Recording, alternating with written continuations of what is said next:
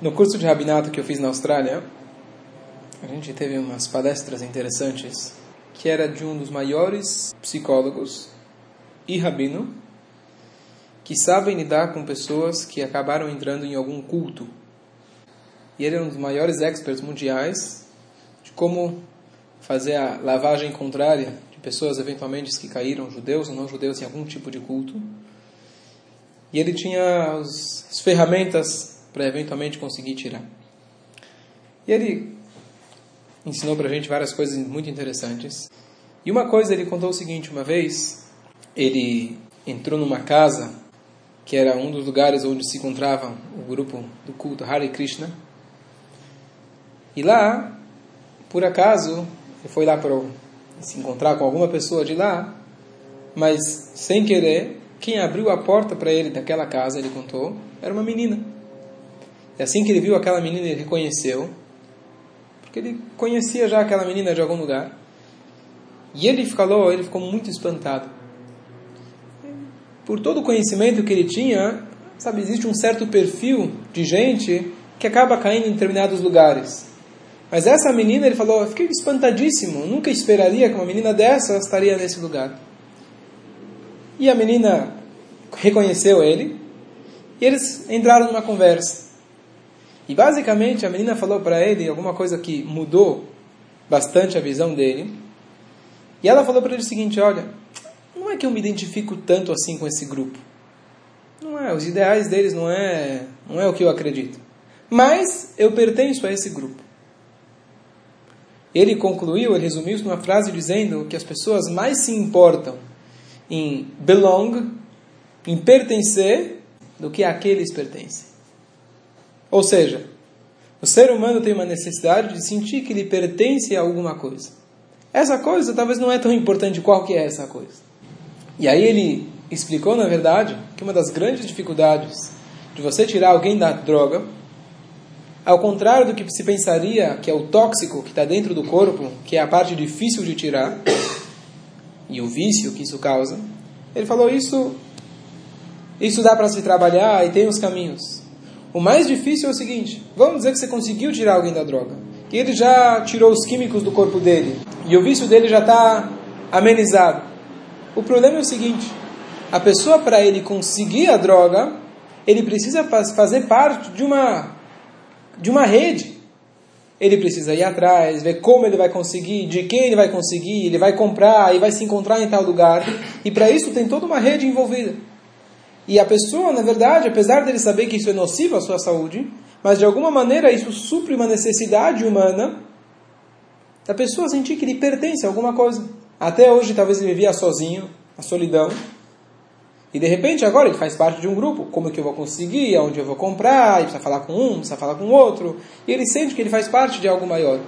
Então a grande dificuldade não é só tirar os químicos do corpo e o vício, mas você conseguir, de alguma maneira, suprir essa necessidade de maneira saudável para essa pessoa, que ele possa sentir que ele faz parte de algum grupo. Até hoje ele fazia parte desse grupo. Que grupo que você vai oferecer para ele agora? E aí está a grande chave da, do sucesso daqueles AA, alcoólatras anônimos, porque no momento que a pessoa faz parte de um grupo, um grupo de terapia, um grupo de cura, então é bom, cada final de semana ele vai lá, se encontra com as pessoas, ele tem com quem falar, ele sente que ele não é o único nesse barco tentando sair da, do vício, e dessa maneira ele tem um grupo de apoio. Você tendo um grupo de apoio, isso dá para você um sentimento que você pertence. Então essa foi a, a, a ideia que ele passou para a gente, que na verdade ele estava passando para a gente como rabinos, explicando, olha, por um lado, o rabino é muito importante que ele saiba os seus limites. Porque você não pode, por exemplo, quando alguém quebra um braço, o cara vem no rabino, você tem que mandar ele para o hospital. Depois você conversa com o rabino, vai pensar, vai rezar e assim por diante. Se alguém tem um vício, você não pode achar, se você não tem um preparo médico, você não pode achar que você, com a tua espiritualidade, teus ensinamentos, vai ser suficiente para você tirar alguém das drogas. É muito complicado. Você precisa mandar para os profissionais. Mas, o que ele passou para a gente é o seguinte. Ele falou que nós, como rabinos, Yehudim e assim por diante, a gente tem a função de dar para as pessoas esse sentimento que eles pertencem. Então ele contou que tinha uma pessoa, um rabino que trabalhava com drogados, E ele fazia reuniões na casa dele, especialmente na sexta-noite. Ele chamava todos eles, ou alguns deles, na casa dele sexta-noite. E o cara, quando comia aquele gefilte fish, que lembrava a casa da avó dele, isso dava um sentimento para a pessoa de pertencer, de tradição, de satisfação. Isso faz parte da cura. Nesse ponto, a gente pode agir, qualquer um de nós, você aproximando a pessoa da Torá, das mitzvot, ele se sente que ele faz parte de algo maior. Hoje, muita gente, de alguma maneira, busca preencher essa necessidade, talvez com a internet. É interessante, a tecnologia deu para muita gente, se é bom ou se é ruim, mas de alguma maneira deu isso para as pessoas, o sentimento da pessoa pertencer. O cara está no grupo de WhatsApp, está no grupo do Facebook. É bom é ruim, mas de alguma maneira a pessoa está buscando justamente pertencer a alguma coisa. O que, que puxa as pessoas para os esportes? Torcer para os times, assim por diante, especialmente no Brasil, futebol. Então tem vários fatores psicológicos que puxam a pessoa, é distração, é emoção, e assim por diante. Mas uma das coisas é que a pessoa que se identifica com um determinado time, ele sente que ele faz parte de alguma coisa. Ele coloca aquela camisa, ele é sócio daquele clube, ele torce, ele assiste os jogos, ele não está sozinho. Se a gente for olhar na Torá, todos os Yodim fazem parte de algo maior. Só que muitas vezes pode acontecer que um Yehudi se sente solitário. Ele sente que ele está trabalhando, está fazendo mitzvot, está rezando, está estudando. Às vezes pode ser que ele se sente sozinho. A gente sabe que o judaísmo se, se tenta viver em comunidade, com minyan assim por diante. Mas o que acontece? Às vezes você só está dentro de um grupo não é suficiente. Você precisa sentir intimamente que você faz parte de algo maior. Então aqui vem o conceito, que é a continuação do capítulo 33. Que quem lê rapidamente, talvez, sem se aprofundar no capítulo, pode achar que pode parecer um exagero. Mas aqui vai as linhas que o Alter fala o seguinte. Mais uma maneira da pessoa conseguir atingir a alegria. Qual que é a maneira? Então ele fala, baseado no conceito que a gente já discutiu há tempos atrás, chamado itkafia, que significa a pessoa conseguir controlar os seus instintos e a pessoa eventualmente reprimir algumas emoções. Isso se chama itkaf. E através disso, você tem que meditar de quanto prazer você gera para Deus. Quanto prazer ele tem ao ver o teu trabalho, ao ver o teu exercício. E você meditando no prazer que você gera, que é um prazer enorme, um prazer infinito, Stale que cara de almin são as palavras mágicas em aramaico. Significa que a, a força de Hashem se espalha por todos os mundos como se fosse uma bomba atômica. É um prazer incrível que a gente causa em Hashem. E se você medita nesse prazer, você vai ter alegria, felicidade e assim por diante. Essas são as palavras. Alguém olha para isso e fala: Bom, vamos ser tafnes. Para mim, o que me deixa feliz é o futebol, é a novela, é o cinema, é a comida, é o restaurante, é a viagem. Eu pensar no prazer de Deus quando eu reprimir minhas emoções ou quando eu tenho autocontrole, difícil. Será que assim eu vou conseguir ter alegria na vida? Vamos traduzir isso talvez nas relações humanas, depois a gente passa isso para relacionamento entre Hashem. Então você tem aquela típica cena onde o homem casa, e aí ele não está acostumado, mas quando ele casa, depois de um tempo, ele descobre que existe uma atividade feminina chamada window shopping vitrine. Passear no shopping. E você vai lá, se prepara, se veste. E vai passar o dia olhando as vitrines. Se tiver promoção, pode ser que a mulher vai comprar alguma coisa. E se não, ela vai ficar já muito feliz em passar duas, três, cinco horas passeando pelo shopping. Olha uma roupa, veste, prova, mas não é bem essa, é a outra, aí vai na outra, aí vai na outra loja, vai na outra loja. E chega no final do dia, o marido volta para casa achando que ele precisa de um psiquiatra, porque ele perdeu o dia inteiro dele olhando para as vitrines. A mulher liga para a prima, para a cunhada, para a amiga, dizendo que dia maravilhoso que ela teve, que ela passeou no shopping, ela viu os preços ela ficou feliz da vida. Por outro lado, virar um pouco, não é só a mulher, o homem também tem suas, seus prazeres que as mulheres não entendem. Para muitos é, por exemplo, o homem chegar em casa, quarta, quinta-feira, final de semana, e ele quer assistir o jogo. O jogo do time preferido dele. E ele senta e ele vibra. E a mulher fala: O que, que esse mexicano está fazendo? Olhando para uma tela de televisão, torcendo para um bando de louco correndo atrás de uma bola. O que, que ele tem disso? Que prazer que ele tem. E talvez o homem critique a mulher pela, pelo shopping vitrine, pelo passeio de domingo. E a mulher critica o homem que está correndo para casa para assistir um jogo que não tem sentido nenhum. E a pergunta: O que, que você faz? Essas diferenças entre homem e mulher. Então muitos buscam algum caminho alternativo, que é uma boa opção. Hoje em dia o marido leva o celular, então ele vai no shopping enquanto a mulher está lá é, escolhendo a roupa ou vendo a roupa, ele fica no, no celular, vendo as notícias, é, no WhatsApp, no joguinho, vendo o jogo, vendo o resultado, assim por diante. É uma opção. Só que quando a gente fala Zaharu Nekivá Baraotam, que Deus criou o homem e a mulher, não é simplesmente para cada um encontrar seu caminho alternativo, mas que que cada um possa se superar, cada um possa ir além de si mesmo e encontrarem um caminho juntos. E qual seria esse caminho? Então, existe uma regra que é o seguinte: se você quer ter um bom relacionamento, não basta você, por exemplo, falar, não, eu vou ao shopping. Eu vou. Você quer, eu vou com você. E a mulher diz, se quiser, eu vou, eu vou no jogo com você. Tem aquelas que se arriscam e falam, eu vou no jogo com você. Na Copa, pelo menos, muitas mulheres foram até o jogo. Não basta você. Porque a gente é sensível, a gente sabe, se alguém está indo sem prazer, sem vontade, no final das contas, você sente que está carregando. A mulher, se ela estiver com quatro horas, sentindo que está carregando o marido para o shopping, ela vai estar tá sofrendo, ele vai estar tá sofrendo, ninguém vai estar tá feliz. E vice-versa. Então, qual é o caminho? O caminho, na verdade, é a gente pensar num pai e um filho. Pega um pai que ele senta no chão para brincar, de damas com o filho dele. O pai já não joga damas há muitos anos. Ele não gosta de damas. O filho não sabe jogar direito. Mas um pai, quando ele senta para jogar com o filho, um pai que está saudável, tem um relacionamento saudável, ele vai ter muito prazer de ver o filho dele quebrando a cabeça. É essa peça, é outra peça. Tá bom que o pai já não joga mais, tá bom que ele está ajudando o filho a jogar, não é um jogo para valer, mas ele tem um prazer muito grande. Por que, que ele tem esse prazer? Porque um pai e um filho normalmente não tem um egoísmo envolvido. Ele consegue sentir o prazer da criança de brincar num relacionamento saudável. O pai pode sentir o prazer, não dele, sentir o prazer da criança naquele momento. Todo mundo sabe, quem tem filhos, antigamente, antes dele ter filhos, o importante era as viagens, onde ele ia e etc. Quem tem filho sabe que final de semana é para os filhos. Eu vou levar no parquinho, vou levar aqui, vou levar ali, e esse é o prazer. Não tem mais outro prazer. Aquele, talvez, de vez em quando, se tira umas férias, o casal sai, mas o prazer do dia a dia virou o quê? Em função dos filhos. E os pais não têm problema com isso normalmente. Por quê? Porque se meu filho está bem, se ele está contente, se ele está com prazer, esse é o meu prazer. Então, assim também, se a gente for trazer essa mesma ideia para marido e mulher, é a mesma coisa.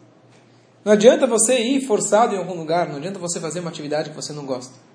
Você tem que cultivar dentro de si mesmo, descobrir o prazer que o outro tem.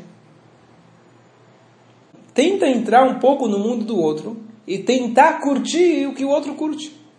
Tentar apreciar, pelo menos. Então, inicialmente, você precisa respeitar.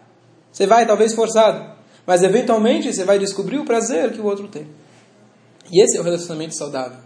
Você a fazer as coisas de maneira forçada, você vai acabar engolindo, engolindo, engolindo, você vai acabar estourando, não vai dar certo. Mas se você descobre o prazer que o outro tem e você esquece um pouco dos seus prazeres, esse é um prazer maior do que você mesmo. Quando você vê que um consegue assistir o filme que o outro escolheu, quando um consegue ir para um passeio que o outro escolheu, para uma viagem que o outro escolheu, o hotel e aonde a gente vai ficar, e os dois também, os dois estão felizes, porque você está feliz, então esse é um sinal de um relacionamento saudável que acontece? Quando a gente fala na Torá, as mitzvot, as leis, as regras, os dogmas, de alguma maneira, todas elas estão limitando a gente. Só pode trabalhar seis dias da semana. Só pode comer tais alimentos. Só pode comer tal hora. E assim por diante. Jejuar. Tem muitas leis, muitas regras. Você tem que rezar, você tem que fazer, tem que colocar tal roupa e assim por diante. Então, a princípio, é muito difícil. Como que isso vai me trazer alegria? Como que eu deixando de comer alguma coisa vou ser mais feliz? Tá certo? Uma das grandes dificuldades hoje em dia é uma dieta, por exemplo. Tem um videozinho no, no YouTube, no WhatsApp. Um pobre estava pedindo esmola na rua, ele chega para a mulher e fala, por favor, me ajuda, eu já não como há três dias. A mulher vira e fala, quê? Como que você consegue ficar sem comer três dias? Tomara eu pudesse. A gente exercitar o autocontrole, a gente exercitar o equilíbrio, isso na verdade é a chave para a gente conseguir a felicidade. Como? Como? Então, no campo da dieta, por exemplo, hoje existem grupos de apoio para alguém que está viciado em comida. Então, você tem um grupo de apoio. Para nós, o nosso maior apoio é o nosso interior, é o interior da existência que é a. Se a gente consegue se ligar, se a gente consegue canalizar o nosso pensamento, as nossas emoções, meditando todos os dias que existe alguém, existe a Kadosh Baruch Hu, Hashem que está por trás de tudo, e você, através do teu exercício, você agora está pertencendo. Você está gerando um prazer para Hashem. E não é um prazer humano, não é um prazer limitado, momentâneo, é um prazer infinito. É um prazer que dura para sempre e é um prazer para o infinito que é Hashem. E dessa maneira você vai, número um, aos poucos, sentindo não que você está reprimindo as suas emoções. Você vai começar a sentir que você está gerando um prazer tão grande e se você consegue se treinar, aquele prazer vai se tornar o teu prazer. É óbvio que falar em palavras é mais fácil do que fazer, mas a essência do que ele está falando nesse capítulo é da gente conseguir encontrar o equilíbrio e através disso a gente vai conseguir gerar um prazer para Hashem. E através disso a gente vai sentir que a gente pertence, você faz parte de algo maior do que você mesmo. E desse jeito ele sente que ele faz parte de Bnei Israel, ele sente que ele faz parte de um grupo maior do que ele. Que essa é a essência de você pertencer a um grupo, pertencer a um clube, pertencer a um time. E é isso que traz satisfação verdadeira para Hashem. Se a gente for olhar, inclusive, na natureza, quando a gente fala de equilíbrio, não existe melhor exemplo para equilíbrio do que na natureza. Se chovesse demais, como às vezes acontece em alguns lugares não estão preparados, inunda. Se não chove nada, também é ruim. Então Hashem faz o equilíbrio. Uma coisa incrível se a gente for olhar, um dos milagres da chuva, por exemplo, que nenhuma gota encosta na outra. Cada um tem seu espaço. Então não existe água infinita. Água é bom, depende de quanto. Então existem limites, existe um equilíbrio. Se você vai ligar um aparelho na tomada, se o aparelho é 110 e a tomada 220, você estoura o aparelho. Se você tem energia demais, estoura. Antigamente, a cultura, o conhecimento era limitado. Você precisava ir até uma biblioteca, precisava ter acesso, pagar carteirinha, pegar o livro emprestado. Hoje, conhecimento é Mr. Google. E as pessoas se tornaram talvez mais ignorantes. Por que eu vou estudar se o Google já sabe? Em instantes eu vou ter a resposta. Então, excesso de informação também é nocivo. Então, tudo na natureza funciona com equilíbrio.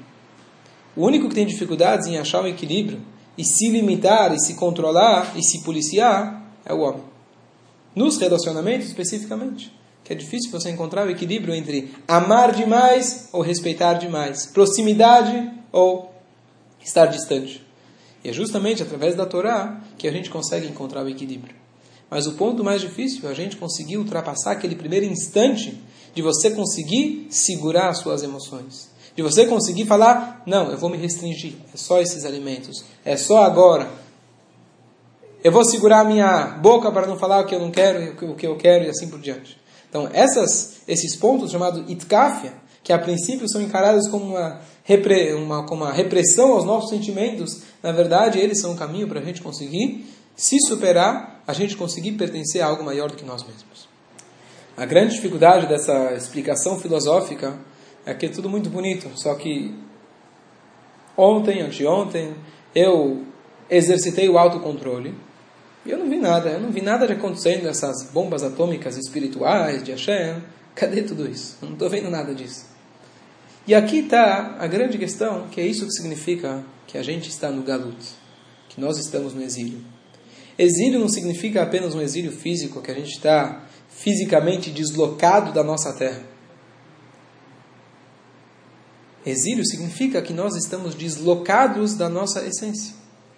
E aquilo que teoricamente deveria gerar para a gente prazer, é muito difícil a gente sentir esse prazer. Isso significa galuto. Galut significa Hashem se escondeu. Significa que o prazer dele não está visível.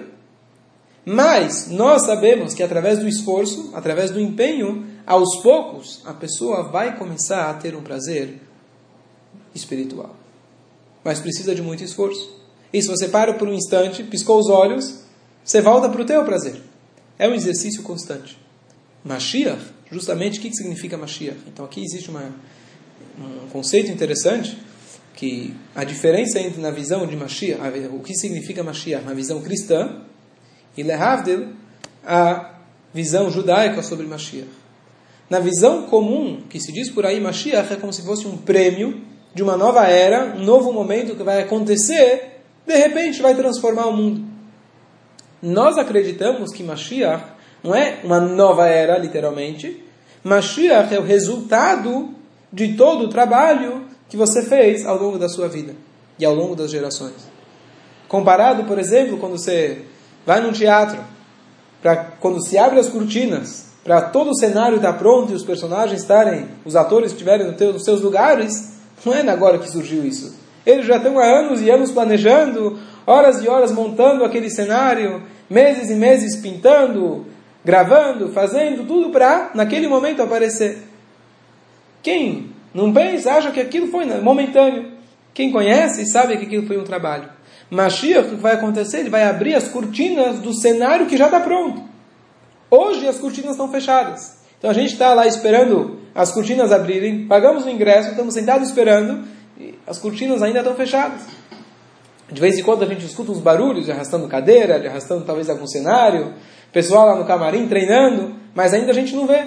Então esse, esse prazer que a gente está falando, de fato, não dá para ver. A princípio, não dá para ver, não dá para você sentir. Mas nós acreditamos que Geulah, redenção, significa não só uma redenção global, coletiva, que vai acontecer em breve, mas a redenção começa de cada um de nós. E cada um de nós tem a possibilidade, de alguma maneira, ainda durante o galu, durante o exílio, de a pessoa conseguir se conectar com um prazer maior do que ele mesmo. Se conectar com o prazer da essência do mundo. Isso necessita esforço, necessita muita meditação, mas através disso fica mais fácil para a gente conseguir exercer o autocontrole. Sozinho, você pensar, bom, eu vou deixar de comer. Conseguiu um dia, dois, três, cinco dias. Bom, estou entrando em depressão. Afinal, é o alimento que me deixa feliz. Mas se você começa a exercitar junto com o autocontrole um prazer mais profundo, você vai descobrir que tudo se torna mais fácil.